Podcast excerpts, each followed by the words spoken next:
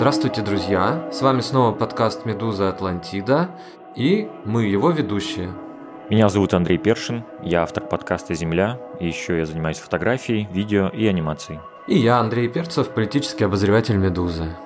Здесь мы делимся нашими историями, которые связаны с жизнью в России. Мы говорим про разные и в то же время общие вещи, явления, которые связывают или когда-то связывали всех нас.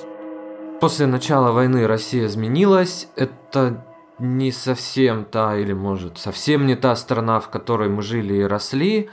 А, мы рассказываем наши личные истории, не претендуем на какие-то обобщения огромные или что-то еще.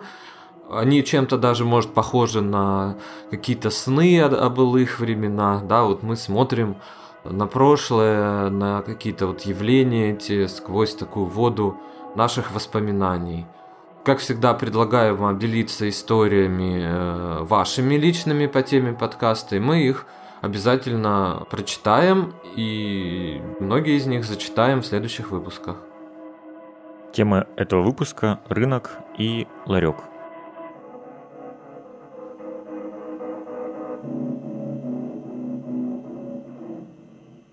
Мне кажется, что вот рынки, ларьки значили очень много, особенно в эпоху 90-х, когда они стали такими островками новой жизни, которая дотянулась э, сразу и до провинции, до глубокой, и в больших городах, да, это как бы проросло. Раннее детство э, я провел в Архангельске, и, в общем, мы жили достаточно далеко от центра, наверное, как вы успели понять из предыдущих выпусков. И на рынок, который располагался в центре, мы не ездили. Да? Тут я не могу сказать, насколько традиционно это было для жителей города, для нас. Ну, то есть мы толком этого не знали. Зато вот в маленьком городе в Курской области, в котором я потом жил и учился в школе, рынок был, можно сказать, центром городской жизни в выходные.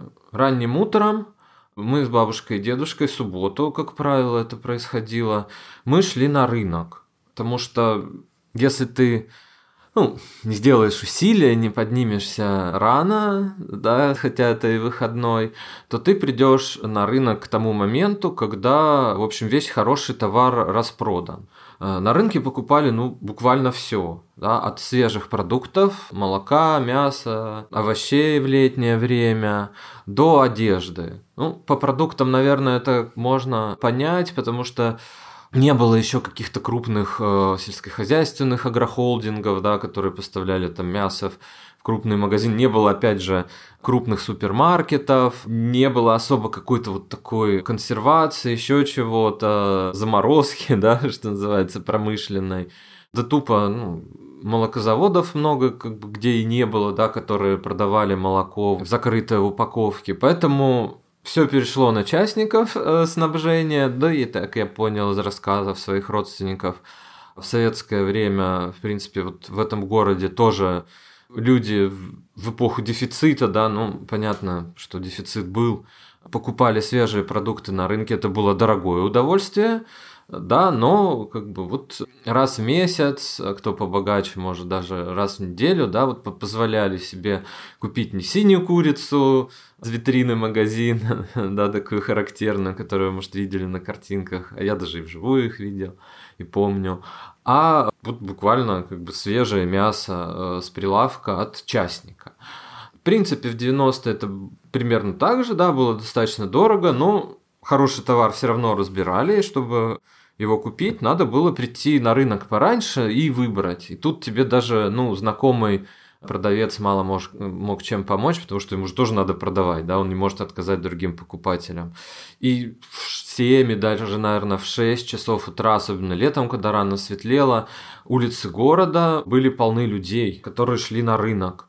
Всегда ты мог встретить каких-то знакомых, родственников, с ними поговорить, но, конечно, вот эти разговоры шли уже когда ты шел с рынка, а не двигался туда, потому что тебе надо было, ну, буквально успеть на рынок, да, вот успеть к изобилию товаров, пока оно есть. Вот это воспоминание для меня очень как бы живое и присутствующее в памяти. Да. Ну, соответственно, то же самое касалось и техники, и одежды. Ну, может быть, конечно, с техникой одежды было попроще, потому что прям так вот не, не разметали, да, и все-таки в отличие от продуктов именно свежих, да, не замороженных, у торговцев всегда был какой-то запас вот этого дела, да, техники одежды. Вот появление рынков в моей жизни, ну, я хоть и не могу его четко отследить, но, наверное, это произошло с началом школы, и уже вот после этого рынки стали неразрывно связаны вот с периодом моей жизни школьным. Хотя я уверен, что наверняка эти рынки начали существовать намного раньше, и там уже начали в то время рождаться будущие крупные предприниматели нашего поселка городского типа. Но почему школа у меня была? Потому что вся новая одежда и все другие атрибуты школьной жизни, они приобретались именно там, на рынке. И в тех краях, где я жил, мы практически всегда говорили слово «рынок». Базар говорили очень редко, и вот если даже говорили слово «базар», то это несло в себе не очень положительный контекст, а вот слово «рынок», оно считалось каким-то вот современным и очень актуальным для того времени. Базар это всегда было связанным с хаосом, каким-то неразберихой и чем-то вот подобным. А как этот рынок у нас зародился? Ну, в центре поселка были какие-то пустые места, но они были заасфальтированы, значит, там определенно что-то было. Может, какие-то, не знаю, гаражи были у каких-то бывших сельхозорганизаций. Это место, я думаю, было выбрано не стихийно. И вот на этих двух асфальтных пустырях сначала появились такие раскладные столики, а потом и раскладные палатки. И внутри их стояли люди, и на моей памяти они в основном торговали одеждой. Хотя я уверен, что были и другие товары, но почему-то вот именно в моем воспоминании это были такие длинные аллеи с одеждами. Она мало чем отличалась друг от друга на самом деле. И у каждой этой палатки у нее была своя специализация или вот уклон в какую-то тематику. Например, в детскую одежду, классическую, или вот например, только в джинсовую. Потому что я вот застал эту эру популярности всего джинсового. Я думаю, у каждого из нас, ну точно у каждого второго был джинсовый костюм. Я помню, что у меня тоже был полностью джинсовый костюм, там чуть ли не с э, макушки головы до пяток, там все джинсовое у тебя было. Вот это интересную эту тему, да, задал немного, потому что вот в Архангельске действительно это называлось рынок, да, никто не говорил базар э, никогда и не говорит до сих пор. Да, действительно, базар это скорее там за базар ответишь, да, вот это вот, э, да, или развели базар, в смысле, шумят. Используется вот так это слово. Но в Курской области как раз базар это никак ни, ничем не плохое, да, это вот действительно название рынка, да, пошли на базар. Существовал термин и существует, я думаю, до сих пор базарный день. Это соответственно, выходные дни, да, когда люди идут на рынок, и почему-то среда. Почему вот среда, не знаю, была базарным днем, идее, это рабочий день. Ну, вот как-то считалось, что в среду тоже можно пойти на рынок, и там было, конечно, меньше торговцев, продавцов, чем э, в субботу и воскресенье, но их было намного больше, чем в будние дни. Потому что в будние дни там все равно тоже кто-то был, конечно, да, торговали, но в основном это, ну, такая пустота, да, там, не знаю, 10 палаток стоит на всякий случай. То что, ну, кстати, я так понимаю, это, может быть, объяснялось и тем, в том числе вот такое особенно в провинциальных небольших городах, торговля в выходные, что большинство продавцов работало еще в каких-то других местах. Либо в бюджетных учреждениях, либо в каких-то сохранившихся заводах. Они как-то умудрялись там брать отгулы, например, чтобы съездить куда-то вот закупиться в Москву или вот Харьков, да, был такой хаб, ближайший город миллионный.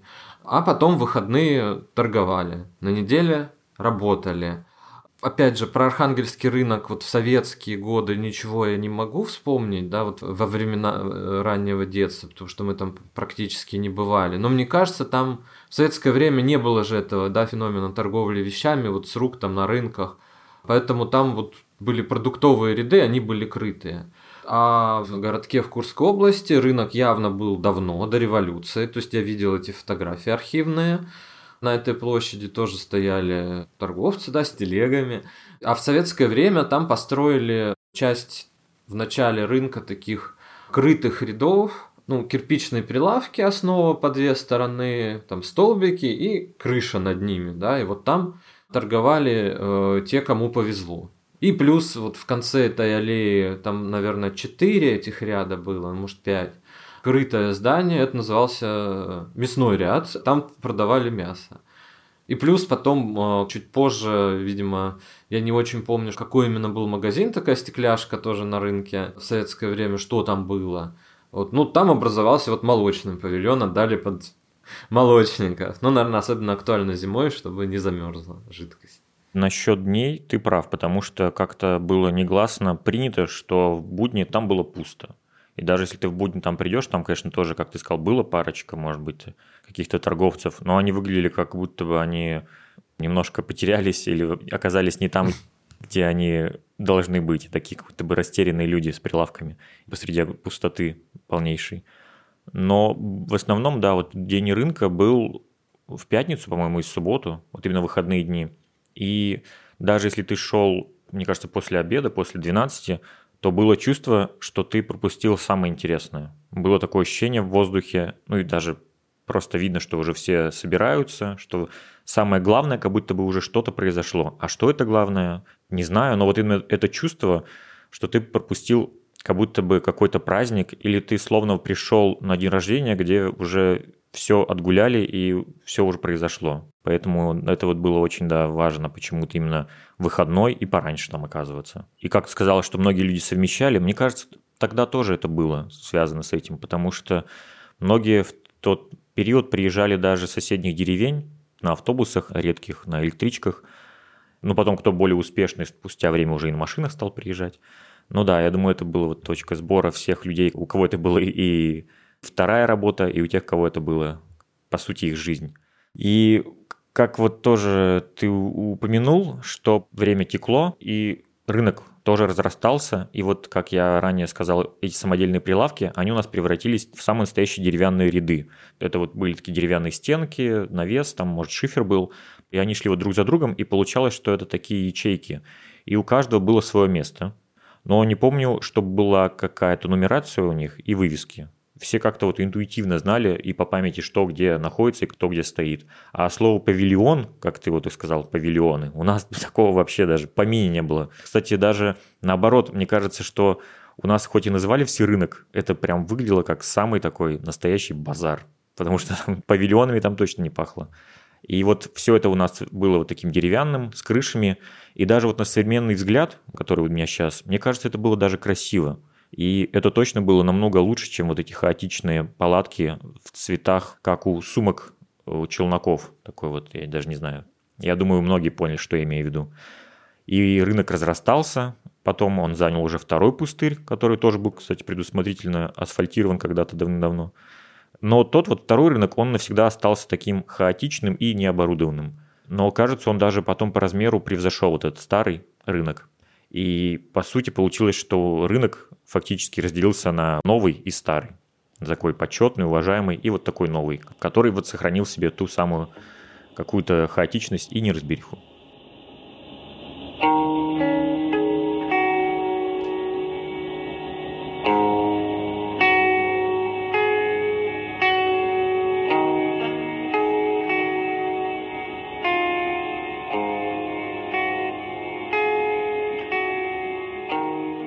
Действительно, а жители деревень, сел ближайших, да, вот с которыми было транспортное сообщение. Выходные старались тоже приехать на рынок. Всегда на автовокзале было много народу, вот они либо только приехали, либо уже уезжали, там ждали автобуса. То есть была такая толчья.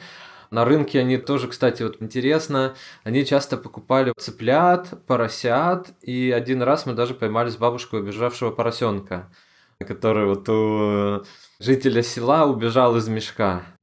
А вот мы сами, получается, ну, многие жители, вот ты говорил про школу, и это часто тоже, да, было приурочено к школе. Мы, как жители райцентра, часто ездили в областной центр в Курск, как раз тоже перед школой закупиться. Причина как раз, да, вот в этой самой одинаковой одежде, да, вот удивительно, как люди торговали одинаковым. В принципе, более-менее у всех здесь, правда, был одинаковый ассортимент этой одежды и умудрялись не прогорать. Наверное, вот эти торговые таланты, да, там как-то найти своих покупателей, да, чтобы он у тебя покупал, там, либо торговались, да, вот торг, кстати, очень важная была вот там э, такая штука, вот именно каждый считал своим долгом как бы вот поторговаться покупатель, а продавец, видимо, выставлял цену уже с учетом того, что у него сторгуют. Да, вот такого не было, что покупатель считал, что это справедливая цена, вот, а продавец, видимо, тоже не считал эту цену справедливой, потому что очень всегда, особенно вот какие-то первые шаги к торгу, да, он воспринимал охотно, да, там сколько-то скидывал, да, вот потом уже могли там начаться, что нет, уже вот столько не скину, вот столько, да, начиналось. В основном, кстати, в 90-е почему-то э, ты говорил про джинсы, а у меня вот воспоминаю, что все ходили в спортивных костюмах. Да, вот в этих Абибас, Пима, не знаю, как еще сказать, Рабак, всякие. Иногда были прям какие-то названия явно турецкие или китайские, даже не заморачивались, чтобы подделку какую-то бренда делать. У меня до сих пор осталась Олимпийка, мне кажется, такого плана. Там вместо Nike у меня написано Like. Лайк. вот интересно. Тогда ведь не было, наверное, лайков-то еще в соцсетях. С чего вот они? Тогда не ну, это слово такое, да? Я просто у бабушки, она в огород вышла и заметил, что у нее сзади написано лайк. Лайк. вот.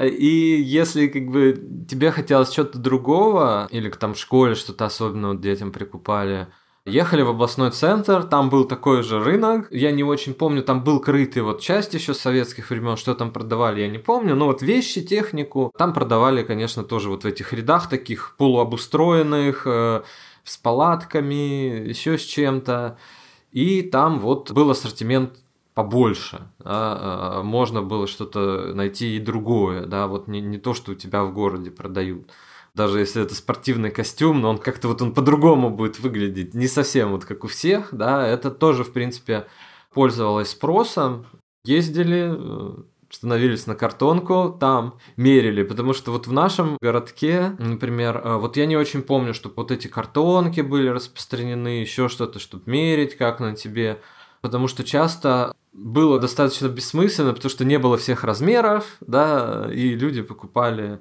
на размер больше, как правило, да, потому что меньше это неудобно. На вырост. Мы тебе взяли на вырост. Да, если, да даже не дети. Если видишь что-то, ну, больше, например, ну, значит, на тебя налезет, да, не будет тебя стеснять, ты покупаешь, потому что другого размера нет, а ходить в чем-то надо, да.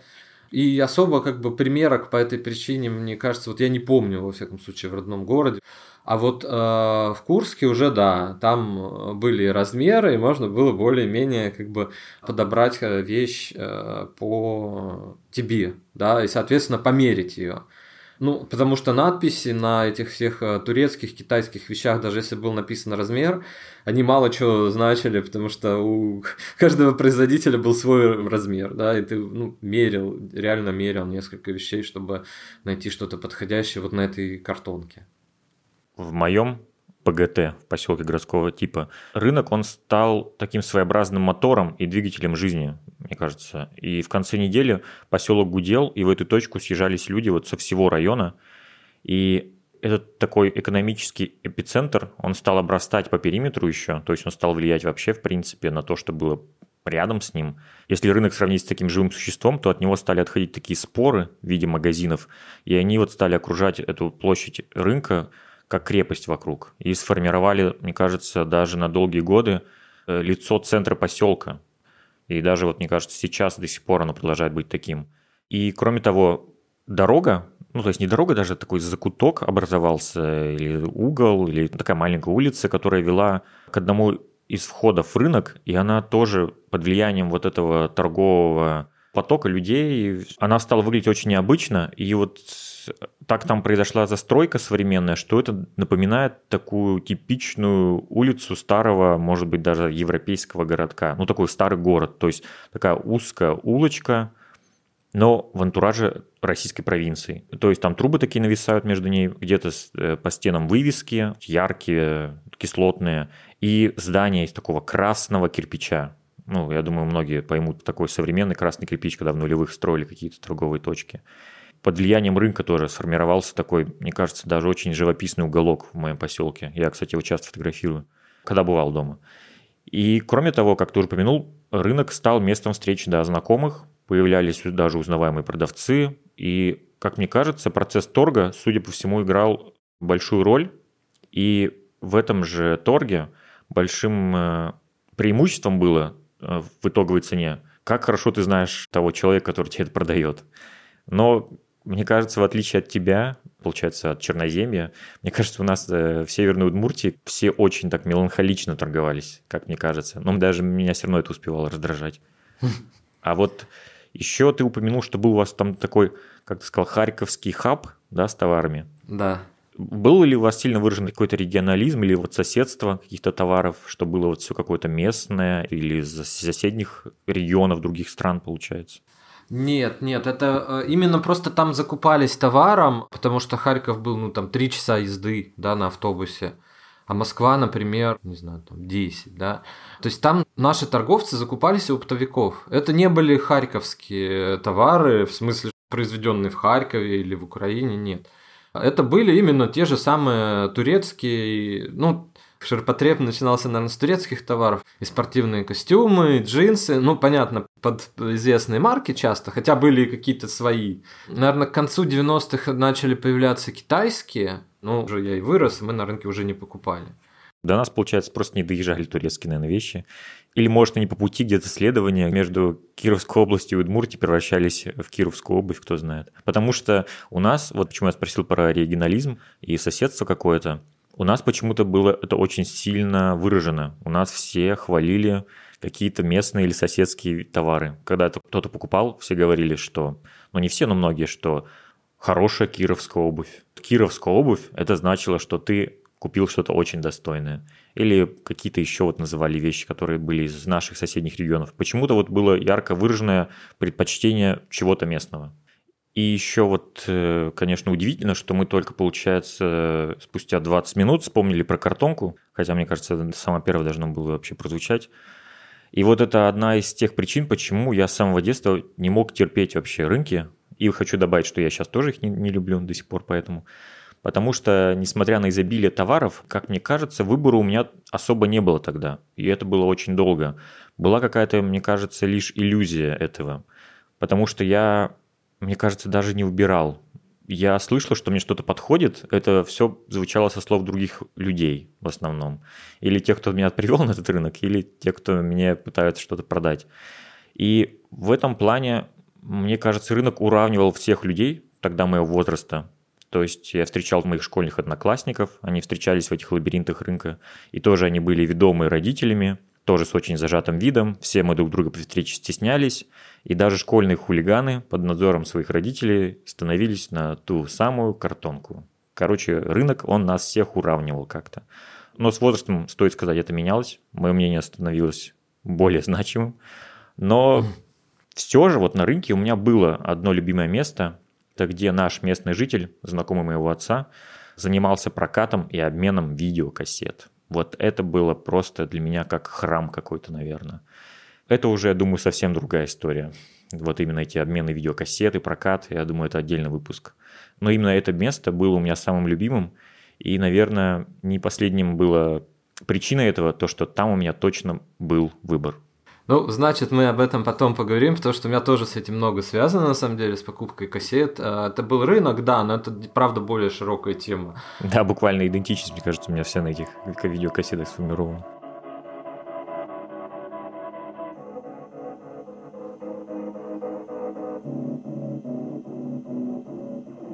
Ну, вот для моей жизни, да, наверное, смерть рынка, вот именно как бы походов туда, даже вот, ну, все равно мы потом сами, да, вот ходили, как бы уже будучи старшими школьниками, за теми же кассетами, не знаю, да, там какие-то, в принципе, посмотреть вещи, ну, мы любили рок-музыку, там стали появляться футболки с рок-группами, да, или, ну, может, просто вот более подходящие, не знаю, там, условно, кто металл любил, там, с черепами, ну, просто если рок любил, там, с какими-то появлялись с американскими машинами, там, принты, значит.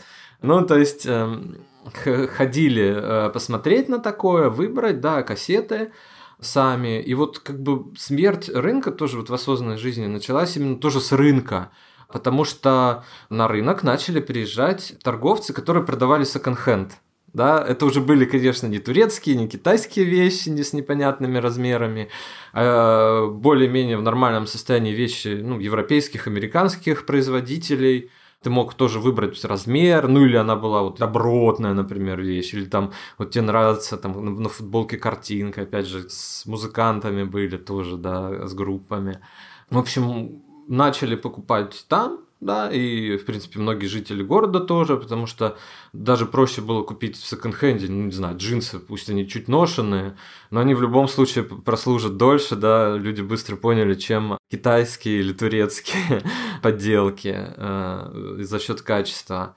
Потом уже я переехал в Архангельск, и там эти секонд-хенды были ну, в магазинах, да, в больших а, отделения, либо в какие-то прям крупные, вот я помню, подвалы были, или вот даже в помещениях стадионов такое было, вот у меня такие вот ощущения. И, в общем, на рынок там, не помню, чтобы я ходил, покупал вещи, да, будучи студентом. Мы ходили за продуктами, да. Чуть-чуть я вот вспоминаю, когда доводилось бывать в Москве, мы попадали на рынок Лужники, там закупались и наши торговцы, да, ну, я думаю, из любого уголка России, да, вот центральная, ездили в Москву на Лужники, в Лужу. Прям она была вот огромная территория, но это было прям страшно. Мне кажется, эти воспоминания даже вытеснились. Хотелось это все забыть. Там тоже эти картонки. Были мы в основном зимой, что-то меряешь, холодно. Ты еще ребенок, вокруг эти огромные взрослые.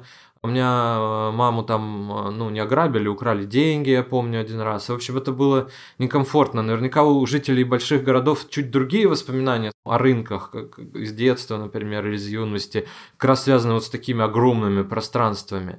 Но даже вот опять же, приехав в Москву, уже в Архангельске отучился от этого, я этого не знаю, да, поэтому простите нас, э, жители больших городов, если вы не слышите это знакомых э, ноток в наших воспоминаниях, ну, вот так. Рынок, когда я уже перебрался в город, он настолько стал, э, как ни странно, частью моей жизни, потому что меня постоянно туда водили, что я даже в городе по умолчанию первое время шел именно на рынок, если мне нужна была одежда. Даже там какая-то мелкая, вроде шапок или перчаток. Я почему-то не мог идти вот в какой-то вот торговый центр. Ну, тогда они только зарождались.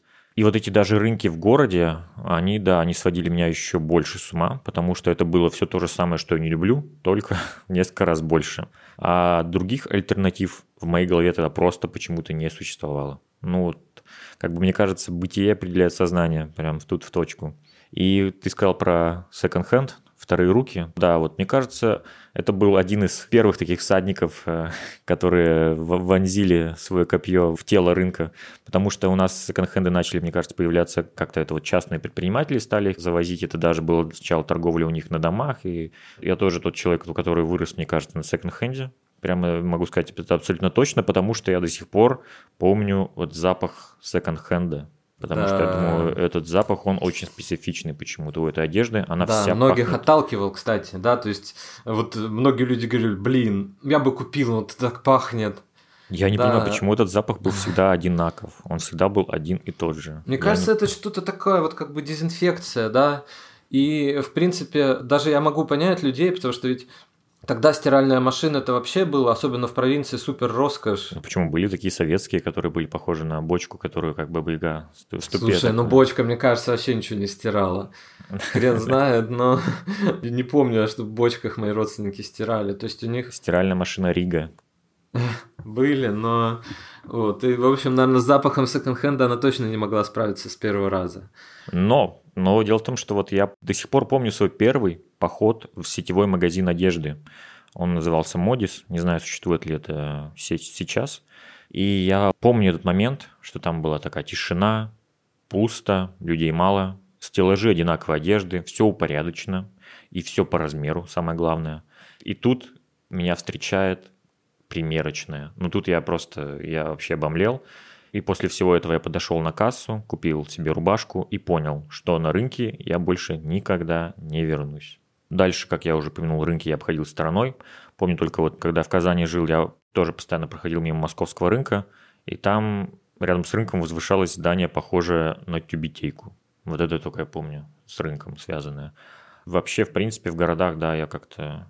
Как я откололся от семьи, от родительского дома, то рынки в моей жизни практически исчезли. Как исчез другой такой, да, э, феномен 90-х, тоже такой вот как бы первые ростки этой вольной жизни, да, экономической, это ларьки. Мы думали, делать ли отдельный выпуск про ларек, ну и оказалось, что, наверное, не очень как бы мы можем многое сказать.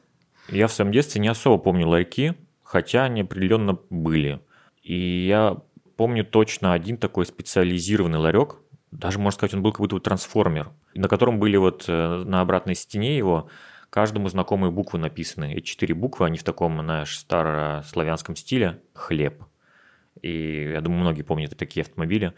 Или это был прицеп, который снимался и ставился. Ну, в общем, это выглядело как ларек, в принципе. В нем торговали выпечкой из местного, я думаю, у каждого их населенном пункте самый лучший в мире хлебзавод. Там был товар из нашего, да, самого лучшего в мире хлебзавода. Но я думаю, прогулки тоже за хлебом, и вот тема хлебзаводов, это тоже, наверное, отдельный выпуск. У, у многих это особое место занимает в полке их воспоминаний.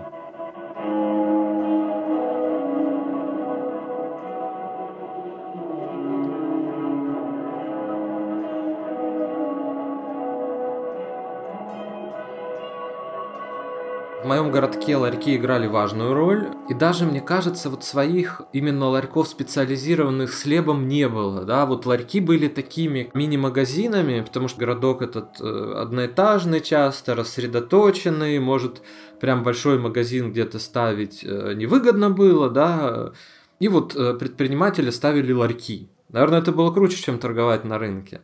Были вот люди с сетью ларьков, ну, 2-3 ларька уже сеть, да. Были ларьки отдельные, потому что, ну, магазин все равно как бы далековато, а вот за тем же, например, хлебом, не знаю, за крупой, вот особенно, да, в ларьках продавалось то, э, что вот, э, ну, не нужен холодильник большой, вот, чтобы хранить. Хотя мороженое там было, да, вот, ну, были небольшие холодильнички, но вот такие продукты в основном типа мороженого. Ну, хотя были ларьки большие, где вот продавали э, что-то покрупней. И вот, кстати, хлеб в ларьках зачастую бывал лучше, потому что люди покупали, ну, небольшие пекарни, да, такие заводики, и сдавали это в ларьки. А вот, ну, официальный хлебозавод какое-то время эту конкуренцию прям проигрывал. В ларьках вот в основном почему-то они, видимо, старались удивить, продавались конфеты какие-то необычные, зарубежные, с тематикой, не знаю, динозавров ты там что-то доставал, там и с фигурками, какие-то рождественские какие-то истории, даже удивительно. Вот сейчас этого нету, да, вот я вспоминаю, как это было. В России нулевых, десятых годов этого не было уже. Да, все равно были какие-то стандарты, вот что-то необычное не завозили, а тут тут завозили прямо, да. И если в ларьках продавали спиртное, то тоже как-то старались удивить да, там, не знаю, шоколадки, если вот даже привычных каких-то брендов, но вот если ларечник нашел какое-то название, я вот помню, был Double Decker одной известной компании, я больше никогда не видел такой, где он его взял, вот у него продавался. Ну, а для меня, вот школьника, да, мне, в общем, не запрещали пить пиво, да, с какого-то момента. И моим друзьям тоже мы покупали в ларьках пиво. И тоже, кстати, в разных ларьках был разный ассортимент. Кто-то вот завел казанское пиво, например, какое-то такое интересное. Значит, тульское один ларек впервые к нам завез. Ну, было, соответственно, курское пиво Пикур, наиболее распространенное. И в ларьках мы не только покупали пиво, но и сдавали бутылки. Это было очень выгодное дело на самом деле, потому что, не знаю почему, другие жители, наверное, считали, что это, ну, может, унизительно или что-то такое. Но, допустим, бутылка пива стоила 2,5 рубля, 3. А если ты помыл ее и сдал пустую, тебе возвращался рубль. Да, то есть, ну, грубо говоря, ты выпил три бутылки пива, э, четвертая тебе идет в подарок, да, ну, в компании с другом. Ну, и мы собирали даже и мыли эти бутылки, соответственно, иногда вот даже не имея денег, мы могли купить пиво. Вот, вот это с ларьками связано. В Архангельске тоже были как бы вот ларьки, они располагались на остановках, но так как я жил ну, вот на достаточно своеобразной окраине, и видел ларек на остановке около вуза, если ехал туда на транспорте. И вот он был близко к вузу, мы там тоже пиво покупали иногда. А так вот, э, опять же, я не курю, и вот в Архангельске с ларьками у меня какое-то взаимодействие было минимальным, потому что уже там-то как раз были более-менее магазины распространены, потому что многоэтажный город, да, в ближайшем доме мини какой-то магазинчик всегда был, и вот э, с ларьками мое взаимодействие прекратилось. Бутылки, конечно, мощный был инсайт от Андрея Перцева. Спасибо.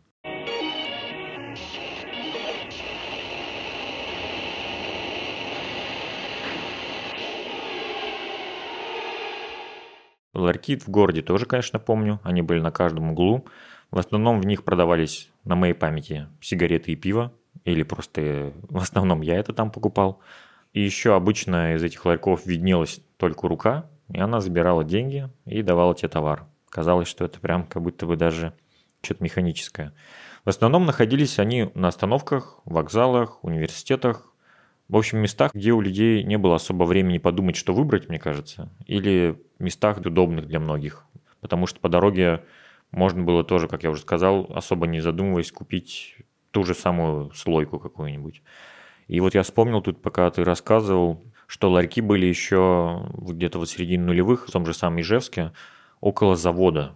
И я помню, я проезжал на автобусе и видел, что рабочие, они просто выходят такими рядами из завода, и тут же они как магнитом притягиваются к ларькам. И вот это вот прям толпа людей, она тут же идет в ларьки прямо с завода, и, собственно, у этих же ларьков она и остается. Если про рынки, да, можно сказать, что как-то вот они из нашей жизни еще чего-то исчезают по каким-то причинам, да, там мы богатели, не знаю, мы росли, появлялось что-то другое, то вот ларьки исчезли э, с улиц многих российских городов, и, кстати, в первую очередь Москвы, да, вот как по мановению волшебной палочки и резко. И исчезли это они не сами на самом деле.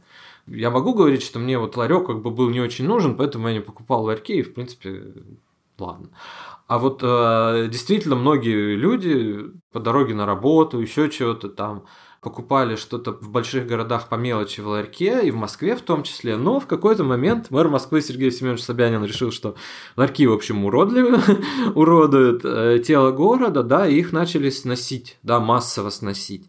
В какой-то мере, не знаю, я как горожанин, может, поддерживал это в глубине души, да, потому что особенно установок у метро часто вот толпы у ларьков мешали пройти сам ларек, э, и так места мало, еще люди в очереди э, там толкутся около него, а тебе там на автобус надо побыстрее или там в метро заскочить, и ты через эту толпу продираешься. Но все-таки это бизнес многих людей, и я понимаю, что делать этого ну, не стоило, и в принципе на самом деле вот со многими друзьями, знакомыми из Москвы я беседовал, ну не рады они этому были, потому что покупали много там а провинция часто смотрит за Москвой, провинция употребляет без всякого негатива, потому что сам я из глубинки. И ларьки начали пропадать и в других э, областных центрах. Ну, вот, кстати, я вспоминаю, что на самом деле как раз э, в небольших городах, вот на примере своего городка, а ларьки, именно вот продуктовый, участок продуктовый ларек, кстати, приходил на место ларька «Союз печати». Но постепенно они либо сами разорялись, либо наоборот расширялись, искали какие-то помещения под магазины, что-то начинало строиться. Это даже до прихода сетевых. И ларьки, в общем, на моей малой родине пропали достаточно быстро. Да, вот в силу вот э, замены магазинами, э, не сетевыми. И, кстати, остались там ларьки вот опять же с газетами. Да, вот уцелевшие, где продавали газеты, вот они и остались, ровно они и остались. Ну да, сейчас, я так понимаю, ларьки тоже после стольких лет опять вернулись на круги своя, и сейчас там Союз Печать в основном, где можно купить, например, э, от сувенира в виде рюмки от э, пулик автомата Калашникова там, до календаря православного. Но я вот хочу сказать про исчезновение рынков, так как я их злостный ненавистник. В моем поселке постепенно рынок растворился во времени, хоть я и перестал его посещать. После того, как стал студентом, мне кажется, он, судя по всему, по инерции еще какое-то время был. И люди продолжали туда ходить. Помню, потому что в один из дней, когда я приехал к родителям, я гулял по поселку, это был какой-то обычный день, по-моему, после выходных, и прошел вот мимо той площади, где рынок всегда проходил, и видел, что там пустота полная, но асфальт усыпан пустыми коробками, и вот теми самыми картонками. И эти картонки, они крутились в воздухе, потому что их разносил ветер. И это дало мне понять, что рынок продолжал жить, хотя было очевидно, что в торговые центры ходить уже намного приятней. А в городе рынки подобного, мне кажется, вида, они исчезли тоже почти на моих глазах, потому что я еще приехал в Москву, знаешь, такого вот переходного периода, когда это вот все начинало меняться, потому что, как ты уже сказал, каждый выход из метро это был такой миниатюрный рынок маленький, такая миниатюрная рыночная площадь. Но со временем, даже, кстати, очень быстрым, это все тоже исчезло, хотя вот раньше по пути выхода из станций когда ты идешь к переходу, можно было купить и костюм для выпускного, а тут же рядом с ним и как бы, собственно, сам выпускной диплом можно было купить. Но после исчезновения всего этого, как вот ты сказал, что пришел хороший управленец, и все это начали сносить, я помню эти фотографии еще станции, по-моему, метро «Чистые пруды», его часто урбанисты сравнивали, как было до и как сейчас. И все там охали, что, господи, какое мы поколение, все заставлено ларьками, архитектурный объект э, не видно, ужасное сочетание, а потом внезапно все это взяли и снесли. И все не понимали, как себя вести, что вроде бы и да, и стало красивей, лучше, но все понимали, что это достаточно такой варварский метод э, решения такого вопроса. Но это уже другая совсем тема. А вот про рынки я еще помню, что они еще до сих пор существуют, но немножко вот, знаешь, уже в их самом таком первостепенном виде. Я имею в виду блошиные рынки. И я вот помню один такой рынок на станции Рабочий поселок, это в Москве. И там рынок, он захватил вот прилегающий к железной дороге индустриальный пейзаж.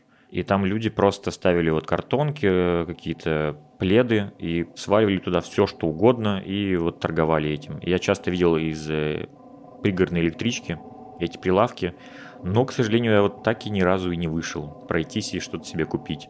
И в последние разы, когда я был в России, я помню, мы там проезжали, там началась реновация платформы, там все перекроили, все раскопали, и рынок переехал как-то там под какие-то нависающие автоэстакады, там под ними люди э, собрались, а уже в следующий раз я видел, что и там уже ничего нет. То есть, это, мне кажется, рынок полностью исчез. И в этом рынке из вагона электрички мне очень запомнились именно эти картонки с товарами, даже трудно назвать это товарами. Мне запомнились эти картонки с барахлом, таким ярким, пестрым, красивым, которое блестело вот, и оно лежало на этих картонках, а картонки лежали на такой грязи, сырой грязи. И вот это вот сочетание картонки и грязи, оно вот у меня до сих пор в голове сидит. И мне кажется, это очень необычное сочетание. Я редко с тобой не соглашаюсь, но сейчас не соглашусь. Мне не кажется, что рынки исчезли, потому что в Архангельске рынок есть, да, и вокруг него есть торговые ряды с вещами, именно с техникой, с одеждой, это все есть э, на малой родине тоже он остался. Да, туда не ходят люди, как раньше, толпами, не стараются утром туда пойти. Да, центр города в субботу по сравнению с тем, как было раньше, можно сказать, пустой. Начали возникать такие стихийные мини-рынки э, примерно с тем же ассортиментом в районах города, отдаленных от вот этого центра, где рынок находится. В Москве тот же садовод работает. В Владивостоке я видел рынок, но там как бы специфика с китайскими товарами, она своя немножко, да. То есть рынки-то есть. Вопрос в том, что, наверное, это уже не центр торгово-экономической городской жизни в России. Они сами по себе не пропали. То есть я точно тебе говорю, я их видел, они существуют.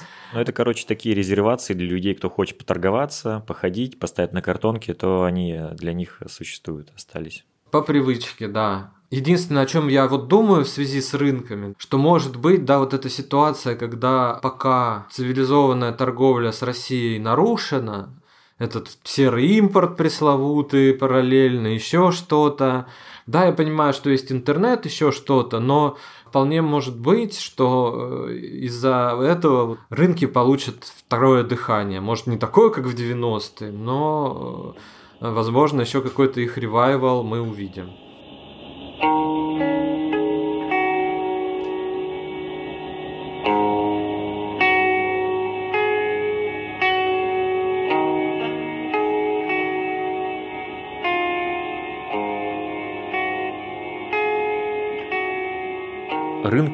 и ларьки, как я говорил в начале, они вот стали местом кузницы воспоминаний, но не только наш с Андреем. Дело в том, что это еще место, где ковались люди, которые делали свои первые шаги в бизнесе, потом из-за этого появлялись какие-то очень важные личности или люди, которые меняли как-то вокруг себя все, которые оставили какой-то след. И вот для многих тогда то время, оно стало тем самым пресловутым временем возможностей в достаточно, стоит сказать, безвыходное время. И, например, вот родители моей жены, которые бросили свою вот старую жизнь, в одной из постсоветских стран Центральной Азии из-за обострения национального вопроса. Они взяли, переехали вот в Россию и начали новую жизнь. Скорее даже начали бороться за нее, за эту новую жизнь. И один из выходов был торговать на рынке. И даже бывало моя еще в тот момент э, маленькая жена, она со своей сестрой помогала своим родителям и тоже вот стояла в любую погоду у этого разложенного прилавка и торговала вот всем подряд. Или другой пример, мой родственник в поселке, который всегда был и есть человеком предприимчивым от природы, и у него был свой ларек, с которого все началось, хотя наверняка перед этим у него много было еще и других этапов, потому что все-таки ларек это уже статус. И вот с этого ларька началась его история жизни, но потом, когда все это начало увидать, он как настоящий предприниматель несколько раз за свою жизнь сменил бизнес-стратегию, потому что, ну, по-другому никак, мне кажется, в России. И когда то время закончилось, когда ларьки исчезли, он тоже свой ларек, к счастью, не знаю, почему он его взял и привез на садогород, ну, то есть дачу, и поставил туда, ну, как домик, хранить там огородную утварь. И вот он до сих пор там так и стоит, а интерес к огороду у моего родственника пропал, и там все заросло теперь еще. И он стоит не у огорода, а вот в таких зарослях. И его зелень так окутала, скрыла, со всех сторон обняла своими вот этими ветками и отростками вот этими всякими зелеными. И стоит он в такой, утопает в зелени. Он сам еще, кстати, такой зеленый, уже такой пожухлый. И на нем сверху можно увидеть выцвевшее название красным написанное у этого ларька. У каждого, стоит еще напомнить, ларька еще было свое имя же. Да, да, да. Хотя некоторые без имен торговали. По фамилиям было известно просто чей ларек. Там у такой-то, там у такого-то. А, его прям там, знаешь, вот э, сверху краской тоже уже такой, которая частично уже как будто бы ветром сдута. Ну, трудно читается, как старая вывеска, дореволюционная как будто бы выглядит. И у этого даже ларька есть ставни, но они уже закрыты вот навсегда. И вот прикинь, ты окажешься в моем поселке внезапно, или кто-нибудь из вас, не знаю, и вы идете по полю, которое уже сейчас, кстати, застраивается, среди вот этих огородов, перед вами где-то поблизости лес, и вы случайно в зарослях натыкаетесь на ларек. И он стоит вот посреди вот этой пасторальной картины, тишины, и вы подходите к нему и понимаете, что никакую пачку сигарет или пива вы в нем уже ни за какие деньги купить не сможете.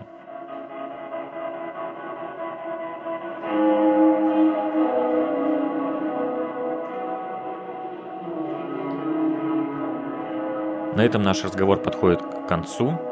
И если вы хотите поделиться с нами своими мыслями, если они не выцвели как товары на прилавке ларьков, и они до сих пор яркие, то вы, конечно же, пишите нам по адресу подкаст собакамедуза.io, и мы обязательно все прочитаем, и, возможно, даже вслух, прямо здесь, в нашем подкасте. Напомню, если вы еще не подписались, подписывайтесь на наш подкаст на всех платформах, ставите колокольчик, пишите отзывы, если вам нравится то, что мы делаем, даже если не нравится, тоже пишите. Мы пожелания учитываем. Спасибо большое, что дослушали до конца. Это был подкаст Атлантида. До новых встреч. С вами был Андрей Першин и Андрей Перцев. Пока.